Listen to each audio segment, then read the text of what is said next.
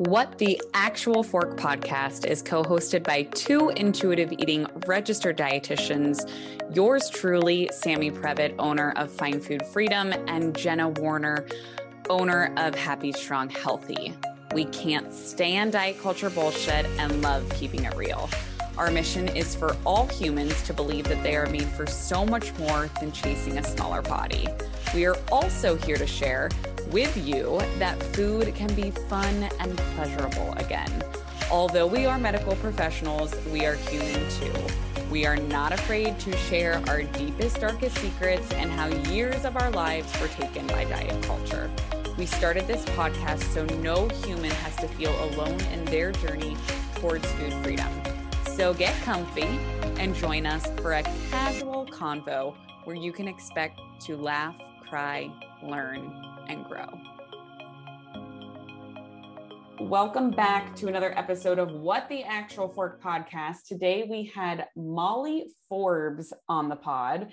She is a journalist, campaigner, and nonprofit founder. She's the author of the book Body Happy Kids How to Help Children and Teens Love the Skin They're In, and the founding director of the Body Happy organization, CIC, a social enterprise dedicated to promoting positive body image in children. You can also find Molly on Instagram at Molly J Forbes, and her organization's Instagram is at Body Happy Org. This episode was I, honestly, Sam and I always write notes and questions that we want to ask the people that we're interviewing before the episode. And we did ask most of our questions, but the more stuff that came up during this episode, just authentically in conversation, was so powerful. And this episode, yes, we talk a lot about kids and body image, but it's so much more than that. And we go over just everything from being a parent and your own relationship with your body and how to bridge that gap together and manage and kind of walk through this space with children but it's also and i say this a couple times because it's also really powerful if you do not have children if you never want to have children um, or if you are around children even. Um, we talk about the power of words and just how our words matter and how it impacts those little ears.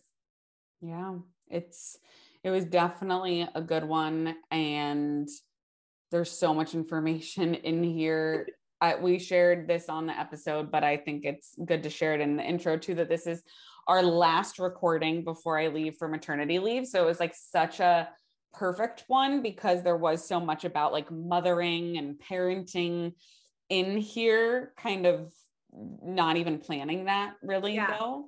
So Molly is just absolutely freaking amazing. And she kicks off the episode in such a great way when we ask her her what the actual fork moment um she took it like a different direction of like a beautiful moment that yeah, stopped her in her tracks which i thought was so cool because we usually take it like the negative direction which we're going to do right now. Um so i thought like the episode started really beautifully. Um so i'm excited for everybody to hear that. But let's get into our personal what the actual fork moment. So Jenna, I'll ask you what has been your recent what the actual fork moment this week? It's funny because I was sitting in my car. I took a yoga class on Sunday. Today's Tuesday. So I took a yoga class on Sunday and I was early. And I was sitting in my car just like scrolling as one does. And every fucking video that I saw, I just felt the anxiety rising of like, how do people think this shit is real? And like, why does it continue to go viral? And one in particular that it upset me. It wasn't even that it stopped me in my tracks, but it upset me to the point that like the way that other people may have internalized the message that was being shared like i needed to say something to stop it um, or to stop it to whoever was going to see it. But there was a video of this woman who is healing her own chronic illness quote unquote and she was talking about clean versus crappy foods found at costco. And every comparison that she made was like the clean quote unquote version, heavy air quotes, was 16 times more expensive than the quote unquote crappy option. And I just found that so disappointing and frustrating that the idea of moral value and your status is tied to the foods that you're purchasing at the grocery store. And I want everybody here listening today to understand that that is factually inaccurate. Like there is zero, zero research behind anything that she was saying. And listen, if she wants to share her preferences, that's fine. But when things are being put out there with this clean versus crappy, the what's the right word? The uh the undertones of that message can't be denied. And so for anyone that has seen that video, there's like millions of views on it. So I'm sure some of you have, you know, please know that the foods that you choose to put in your body do not define you. And like that's it. Yeah. That shitty. So dumb. Like it's it's just crazy the shit that's out there. And it's like sometimes I get angry even talking about it because I'm like, I don't even want to bring light to it. But like you said, it's important to because people internalize those messages. And um, sometimes we forget, like, not everyone thinks the way we do or knows the things we know. Um, I'll go with one that we both did because I feel like it's like just fucking hilarious. I honestly don't even remember what he said, but I just remember seeing this video of this oh, yes, dude. You, come on, intro it. with all of his like stats, like what he eats in a day, what his macros are, what he bench presses, what he weighs, what probably what his height is. I don't know. Um, and it was like a raw, he's like a raw vegan. And um, I was just I I don't even like I mean I was just I couldn't stop laughing. I was like choking while I was eating my oatmeal, like responding to it but I was more so laughing, just think it slash feeling really bad for any human being who's actively dating. I just kept picturing this guy like going on a date and like sliding like these stats across the table and being like, I haven't, you know, ate cooked food in four years. And like, it's just wild what people the bench, think. The bench press stat is so funny. I forgot about that yeah like that's just like slid in there along with his food. Um so i just think it comes back to like th- like no one gives a fuck. Like nobody cares what you're eating. Um you're allowed to have preferences right? Like and i think that's something like if there are any vegans or vegetarians listening to this like you are allowed to have food preferences if you are a vegan or vegetarian for moral or ethical reasons. Now if you're a more if you are a vegetarian or vegan and you think that you are a better human being than other humans like eh, nope doesn't work that way. Um, food doesn't change our morality as humans. But of course like if you have preferences right or for animal rights purposes or whatever like totally different conversation. Um but anyways so that one I don't even know if it's like a what the actual fork moment. It was more so just like made me laugh my ass off. Like your reaction was so funny. I was cracking up. like so dumb. So dumb. Hard. So for everybody listening, just a reminder to put on your like bullshit detector goggles you're on social media. Specifically um, TikTok. Um, specifically TikTok. And I'm going to just hop in and I want to wish you, on behalf of the entire What the Actual Fork family and every listener, the smoothest, easiest labor. Um, and we cannot wait to meet this baby girl. Thank you so much. And yes, I cannot wait.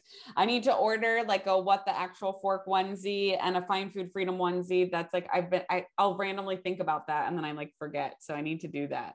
I had um, one a happy, strong, healthy one and it was obviously pink and I never put it on Noah. I don't know why, but I never put it on him. I think I still have it. I'll save it for number two one day. I was gonna say, no matter what if if there is a number two, no matter what the gender, that will be so cute on them. But I think that's why I was like so like I was like, oh, she's having a girl because like I remember seeing your logo.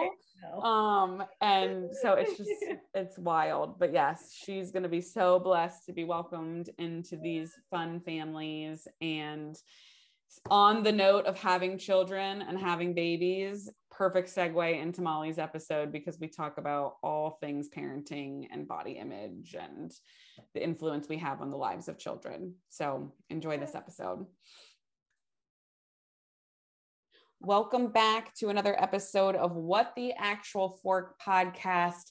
thank you, Molly, so much for being here with us today. Oh, thank you. Thank you for having me. We're so excited to spend our afternoon and your evening with you. um, and we love to kind of kick off this podcast asking a question that there's unfortunately many answers to. Um, but in the body image space, because I know we're going to talk a lot of things body image today, we would love to to ask what was the most recent or profound moment uh, that has happened to you lately that stopped you in your tracks and made you say, What the actual fork is going on here related to body image or anything in that realm? Yeah. Um, so I guess recently um, i just said before we started recording that um, we're currently going through this big house renovation and it's so boring it's all i can talk about at the moment so apologies in advance. But um, because of that i have had really limited mental capacity to be thinking about meals and meal planning and what we're going to eat as a family. And i really love to cook in normal circumstances. I enjoy cooking. I quite enjoy like planning what meals we're going to have as a family. But that has all gone out of the window. And so we have been mainly existing on convenience food, going to, you know, buying those like takeaway boxes from the supermarket that we have over here where you can get like a, a box of like that you just chuck it in the oven and it's like Chinese food or Indian food or whatever. Um, or like the other night we had a late night trip to IKEA, and by the time we got home, it would have been really late. So we got McDonald's for tea that night, and it's literally just whatever we can grab, beans on toast, you know, easy, throw in the oven, put in the toaster kind of food. And I had this revelation, I was thinking about this just, I think, as we were driving home eating McDonald's in the car, that um, a few years ago, that would have been an intense feeling of it would have brought up some real feelings of shame and guilt for me, not necessarily because I felt bad about eating that kind of food myself because I had, uh, you know, kind of put moral judgment on that kind of food, but that I was feeding my family that kind of food. And um, I had this sort of revelation recently of how insidious diet culture is and how how much it had got me as a parent that not only was I equating you know back then like oh you're you know you're a bad you you're so lazy why don't you cook? You know but also equating my own parenting so much with what I was feeding my children when actually at the moment it is literally we're doing that out of necessity because we're trying to make our house nice. And we're i mean anytime that i'm not at my laptop or parenting my kids, like taking them to school or taking them to the park, I've got a paintbrush in my hand and I haven't got time to like whip up a fresh meal from scratch or even like go to the supermarket and, you know, think about like all the food that we're going to have. And I just thought, how bad is that? That, that, in all these in all the ways that we're made to feel bad as parents and all the ways that we particularly as, as women and mothers that all the pressures that we put on ourselves actually at the moment i am doing the best that i can in in a really like difficult situation.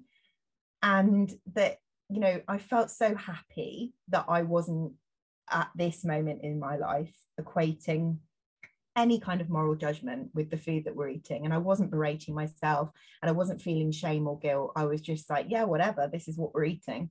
Um but that wouldn't have been the case in years gone by. And yeah i mean there's so much wrapped up there isn't there like you know stand like parenting standards and patriarchal standards that we have to live up to as women and mothers and the emotional like mental burden of thinking about food. And that's you know before we've even got into kind of anti-fat bias and weight stigma and diet culture like it was a very profound mcdonald's moment so I was eating my Big Mac and fries.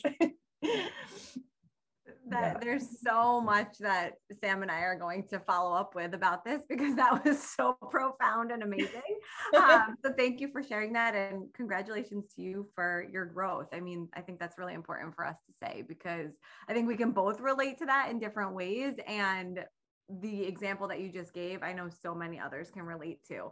Um, But before we dive deep into more things about these diet culture topics, we would love to hear more about you and your history and connection to diet culture, about your book that we haven't introduced yet, and the passion behind it, and really what brought you to a space to write it and you know share this information with the world. Yeah. Um. So I'm 38. I'm a mum of two. I've got two daughters. My eldest is 11 going on 12 at the end of next month she'll be 12 and my youngest is 7 and i have worked in this space in this kind of body image space for the last few years. Um, i like every other human being every other person i know um, has you know have in the past been wrapped up in diet culture and been you know back in my late teens early 20s right throughout kind of my early years as a mum on and off diets, very much equated health with it was all about nutrition, it was all about movement.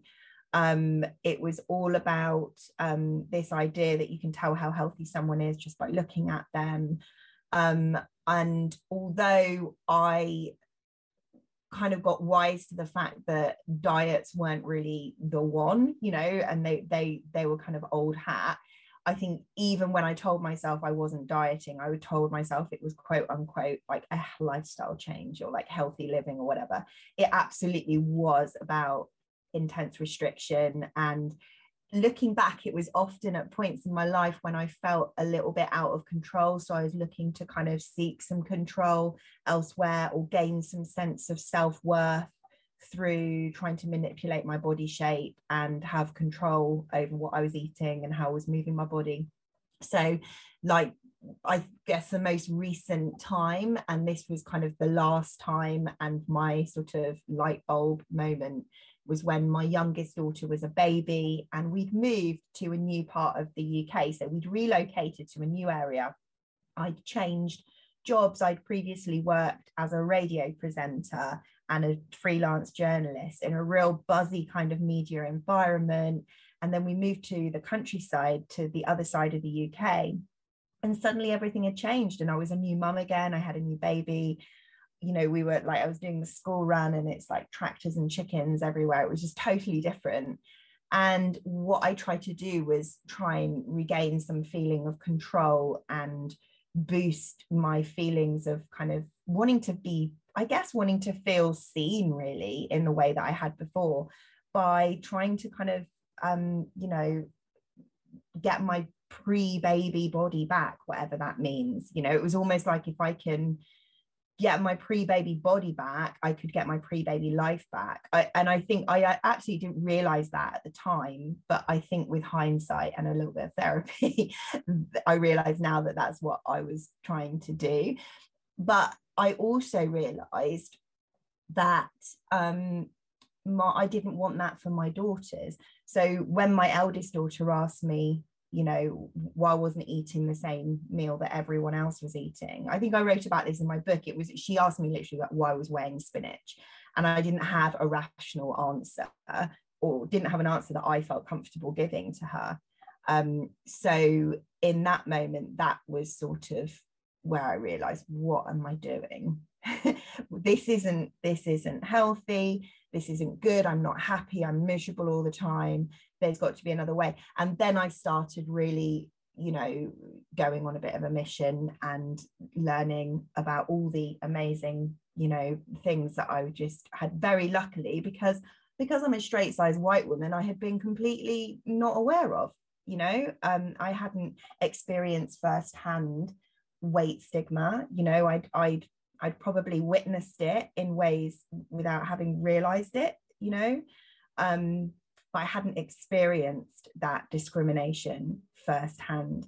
Um and i'm a liberal person and i think it really shocked and surprised and i felt a certain amount of shame when i started learning about it that i hadn't been aware of of how pervasive this issue is and and then um, I started campaigning around. Um, well, I started um, interviewing because I was a journalist. I started interviewing people and using my kind of platform that I'd built up blogging and writing about parenting to then start writing about this issue and interviewing people. And um, I was picked to be a co-host on. There were eight eight of us, and we were hosts on a TV show back in came out in the UK in 2019, and that was all around body image.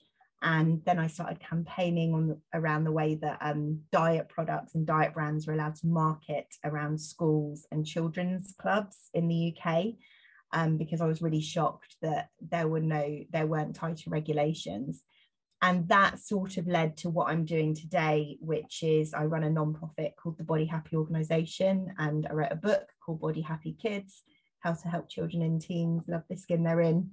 Um, and that was all that that has it's all kind of organically that experience has organically brought me to where we are today where we're doing you know workshops with people that work with kids and um, going into schools and doing workshops with kids and still writing about this issue and just wanting to be part of changing the culture you know um, very much working alongside other amazing people who are doing amazing work in this space as well you are doing such amazing work and so many cool things too. There's so many like things I want to ask you about.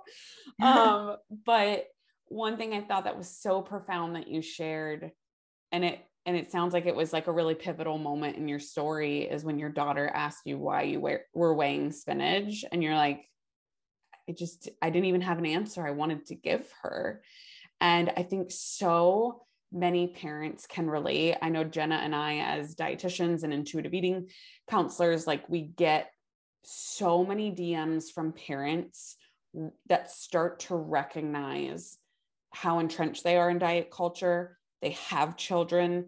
They don't want to to pass on the diet culture trauma through the generations.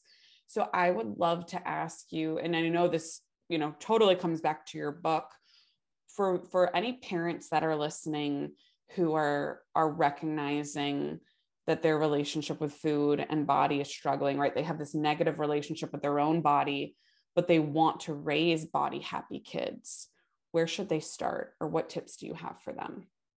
It's so overwhelming isn't it? And i think that i'm always really hesitant when people ask me this to sort of there's no one size fits all approach to this subject and everyone's routes will be different. And for me my route into it was learning about appearance ideals and diet culture and reading books like Naomi Wolf's The Beauty Myth and really learning about you know uh, thinking about it from a, a, kind of feminist lens because that that's where my own kind of learning and you know degrees and stuff had had that's kind of where my route into it was.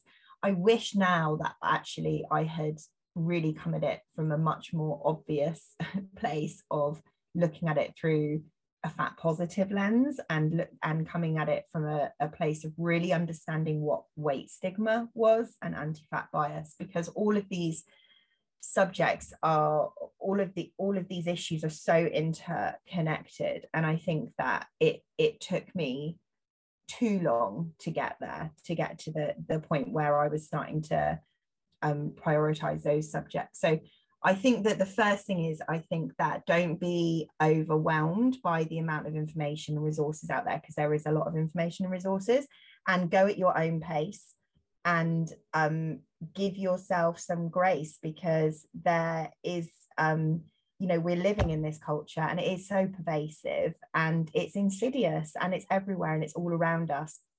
Um, so try and and just give yourself a bit of a break and and and accept that it's not an it's not an overnight job to unlearn this stuff. Um, but do start getting curious and inquisitive and thinking about where some of your own thoughts about um, you know what makes a person healthy um, where have they come from who shaped that how have your own experiences um, shaped the decisions that you're making around you know the food that you're feeding your family for example i, I think that I sort of thought about these ideas and in the beginning as this like outside concept, and I didn't do very much internal examination and actually while it is a systemic issue and it's a cultural issue, we're all people and we're all part of this system and we're all part of this culture. And it took me a while to connect the dots, I think. Um, but one thing I would say is that you don't have to have, I mean, I feel this really strongly. You don't have to have your own relationship with your body all figured out in order to raise body happy children. You can raise children who are at peace and friends and content in their body without being at a place where you're experiencing that contentment yourself necessarily. I think the most obvious thing is don't voice um, your own body dissatisfaction necessarily in front of your children. So don't body shame yourself, don't body shame other people, don't talk about um, bodies in a way, um, in a negative way, you know, really promote this message with your kids that all bodies are good bodies. Um, and really, if you find that a difficult statement, then that is probably indicative that you're holding some anti fat bias that you can really start to examine. Um, and I think that just kind of really being mindful of the way that we speak about bodies and the way that we speak about health and the way that we speak about movement and food in just a really neutral way and and thinking about health in a really holistic way can be really beneficial for the way that you are raising your kids in terms of their own relationships with their bodies Thank you for that. Sorry, I couldn't unmute fast enough. And this question is not on our, our question list that Sam and I share, but it just came to me as I was thinking. I have a son who's 16 months old, and at each doctor's appointment and i don't know when this stops so this could be like null and void but at each doctor's appointment like one of the first things the doctor or the nurse shares with me i mean he's too young to understand now is like his statistics right? Like where he is on the growth chart.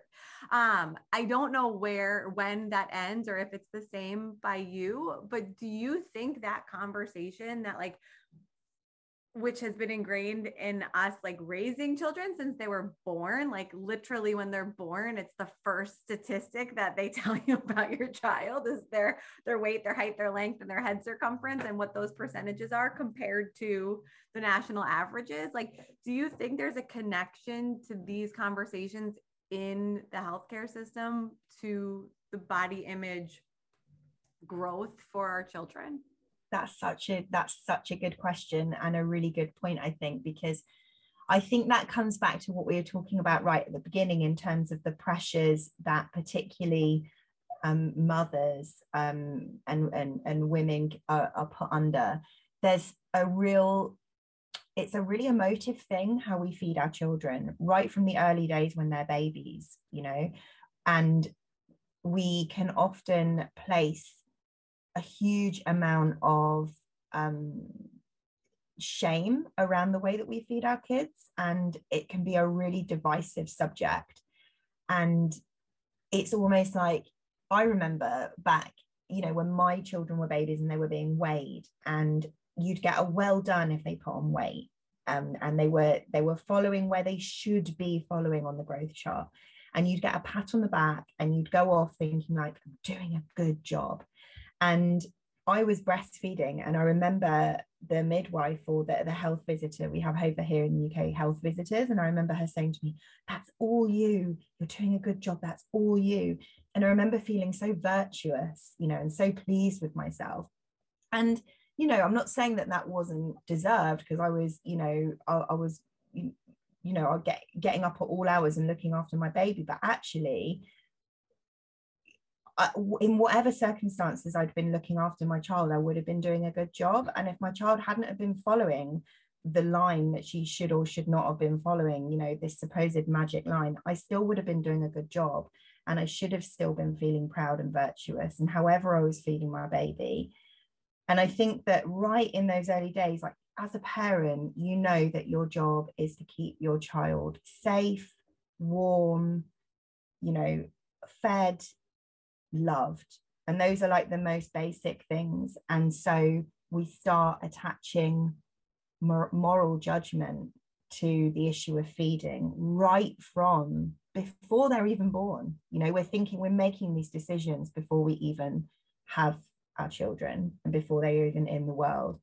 And I think that absolutely, for me, um, my own personal experience when my children were babies, and I'm being really clear about this was my experience because everyone's experience is so different, but I ended up breastfeeding both of my children and I'd I had made the decision that I wanted to breastfeed and I was lucky in many ways because I didn't face many issues with breastfeeding and I had relatively straightforward labors and everything was kind of fine in that sense. And then I made the decision to do baby led weaning when they started going through weaning. So I had always had to trust that they go by their hunger and fullness cues because I couldn't physically see how much milk they were getting from my breast. You know, I had no way to measure. Um, and I was, you know, feeding them with response to when they were crying, when they were hungry. There was no schedule for me. That was just how I did it. And with baby led weaning as well, you can't really get a sense of how much they're eating. Um, and it, it's sort of a really gradual thing. So I was really going by their cues. And the thing that I used to find difficult was if we would be out and about with other people, or I would have these doctor's appointments, or older relatives would say, Well, how much is she getting? Is she getting enough? Is she eating enough? You know, oh, they she should eat some more of that, or should you, you know, feed her, maybe drop the milk feeds. And, you know, it was this kind of outside interference. And I felt really strongly as a mum that my baby knew, both of my babies knew what they needed. Um, and I know that isn't the case for everyone, but for, for me, that was the case. And I, and, and it worked for us. Um, but what I found hard was the other outside kind of comments around that. And actually, that is still the case now because I know that the way that I approach food with my kids is still at odds with how many people do it.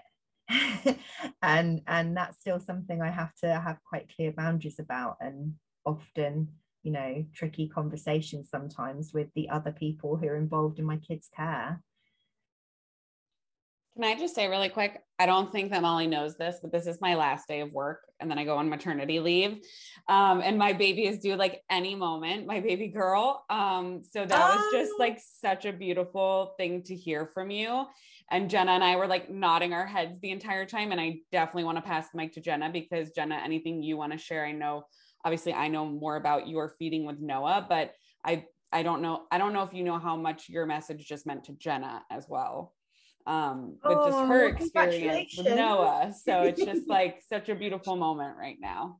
I mean, Sam nailed it, but I think it's interesting what everything that you said, I had an opposite experience with. Like my child, uh, we were joking, like my cousin's baby's three months old and she's like 15 pounds. And I was like, at three months, I'm pretty sure Noah was like still at birth weight. Like he just would not gain weight. And this, I had done so much work on myself prior to pregnancy and pregnancy of like staying away from the scale and like, you know, healing my relationship with food, body, and self. And I was, my parents and my husband actually took away the baby scale from me because I was weighing him before and after every feed because he wasn't gaining weight. Um, so I had this exact opposite experience that you mentioned and i pray to god sam has your experience uh, because it sounds so much nicer but for me you know i get that anxiety about his growth or i did a lot more about his growth when i would go to the doctor's office and i started to think as you were talking like you know he has caught up and like you said like he eats when he's hungry and i fully trust his cues. Um but as parents like that obsession and that anxiety i can see how that can be passed onto the kids when they can start to really comprehend what those conversations mean and it, it's kind of given me this like whole insight from this conversation of how to approach that when he gets older and when we go to the doctor because i'm sure that can be really tricky. Um, so your insight was just so helpful. Thank you it's such an emotive thing, isn't it? It is. And well done for 16 months. Like, gosh, yeah, it's the first, the first bit. I mean, my issue was sleep. I had my daughter, my second daughter wouldn't sleep, and that was always linked with food. And I remember people saying, Oh, give her a top up feed, that will make her sleep. And have you tried this? And have you tried that? And it's because she's not getting enough milk. And I just remember like just wanting to shut myself away sometimes and just have no one tell me anything. I just didn't want everyone else's opinions. and the internet didn't always help either. I love that parallel that you you're talking about though of like parenthood or parenting culture and diet culture, right? Because when we look at diet culture, it's placing that external um emphasis and like trusting the rules or other people or the calories or the macros or the diet or the meal plan. And then the same thing with parenting right? All of the uh, elder generations are like this is what you need to do. This is what's best for your baby. Did it but coming back to trusting that motherly instinct that like you know what's best for your child.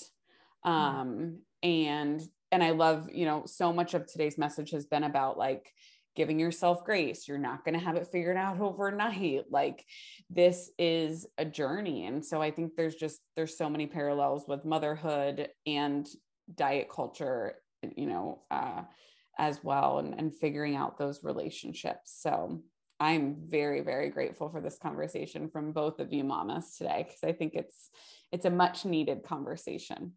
And I'm so excited for you, Sam. Like, this is a big day.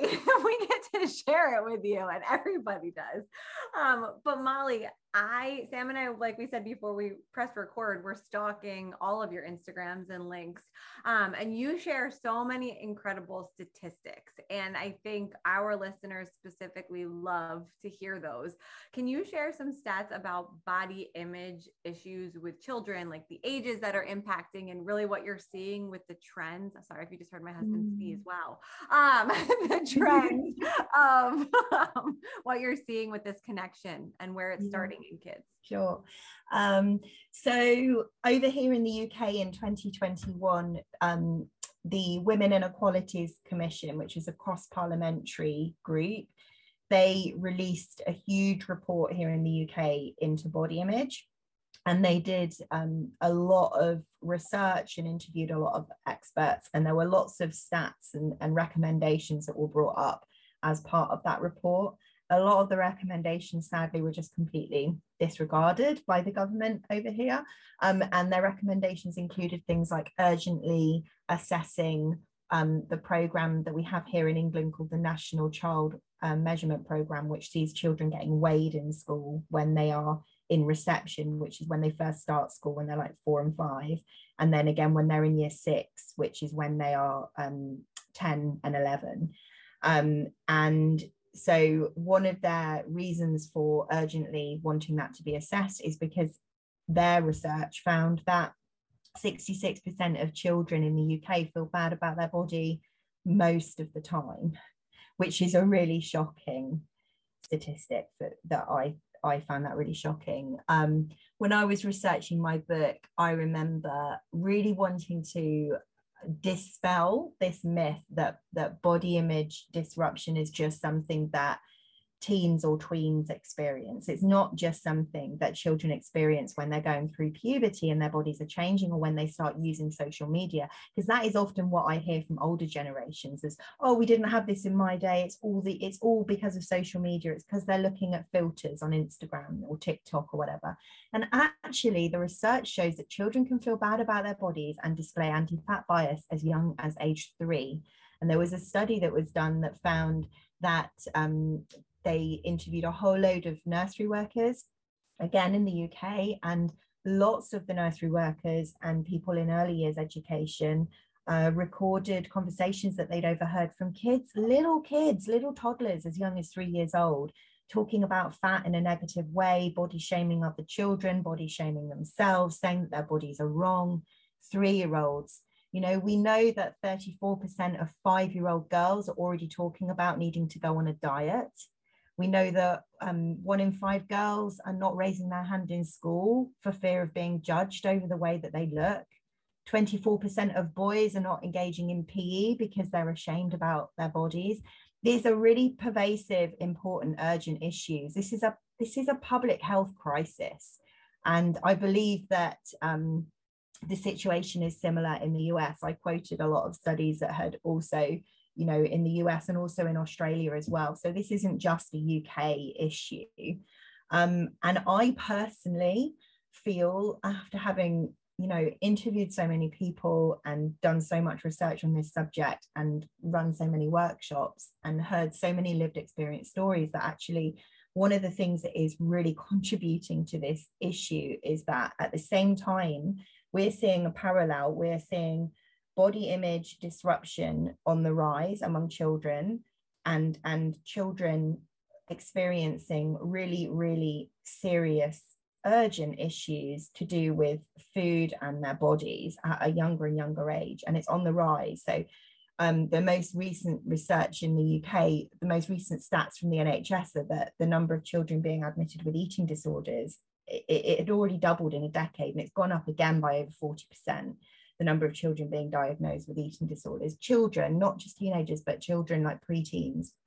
Um, but at the same time, we're also seeing a more and more aggressive uh, approach uh, that is just completely promoting weight stigma.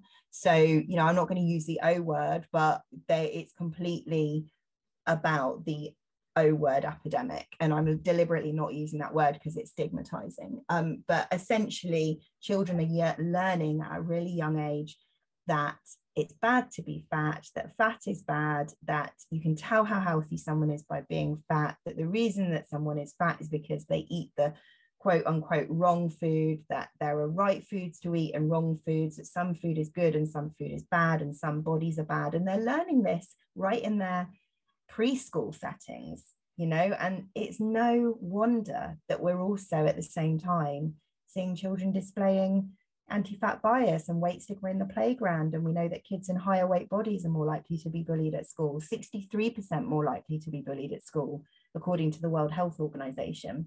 So it is a real issue. And um, i think that when i speak to educators about this we run workshops um, at Body Happy Org, that's like one of the things that we do.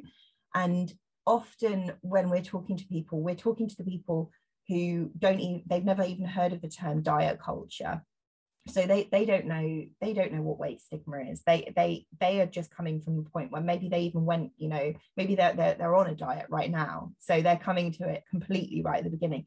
And when you kind of present them with some of this evidence and you then show them like where are these some of these messages coming from and you sort of lay it all out, um, often people end the session, you know, quite shocked and almost like, whoa, almost wishing that they didn't know it because it is like lifting the lid off Pandora's box, you know. Um, and once you take the lid off, you can't put it back on, unfortunately.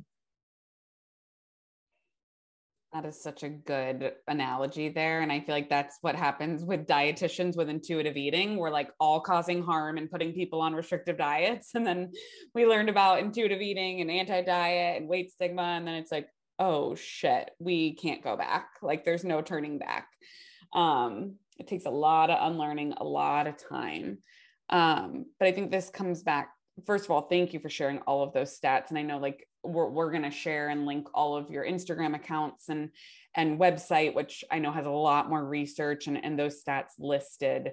For those who, you know, maybe didn't realize how how much of an issue this is, um, and are feeling a little bit of that overwhelm and like maybe I should just shove this box like back under the bed. Like maybe I'm not even going to open it what would be like your one message you want people to walk away from this episode with of you know if they don't remember anything else where they can start what they can do and to walk away with a little bit of hope and feeling like okay I, I can i can take this baby step.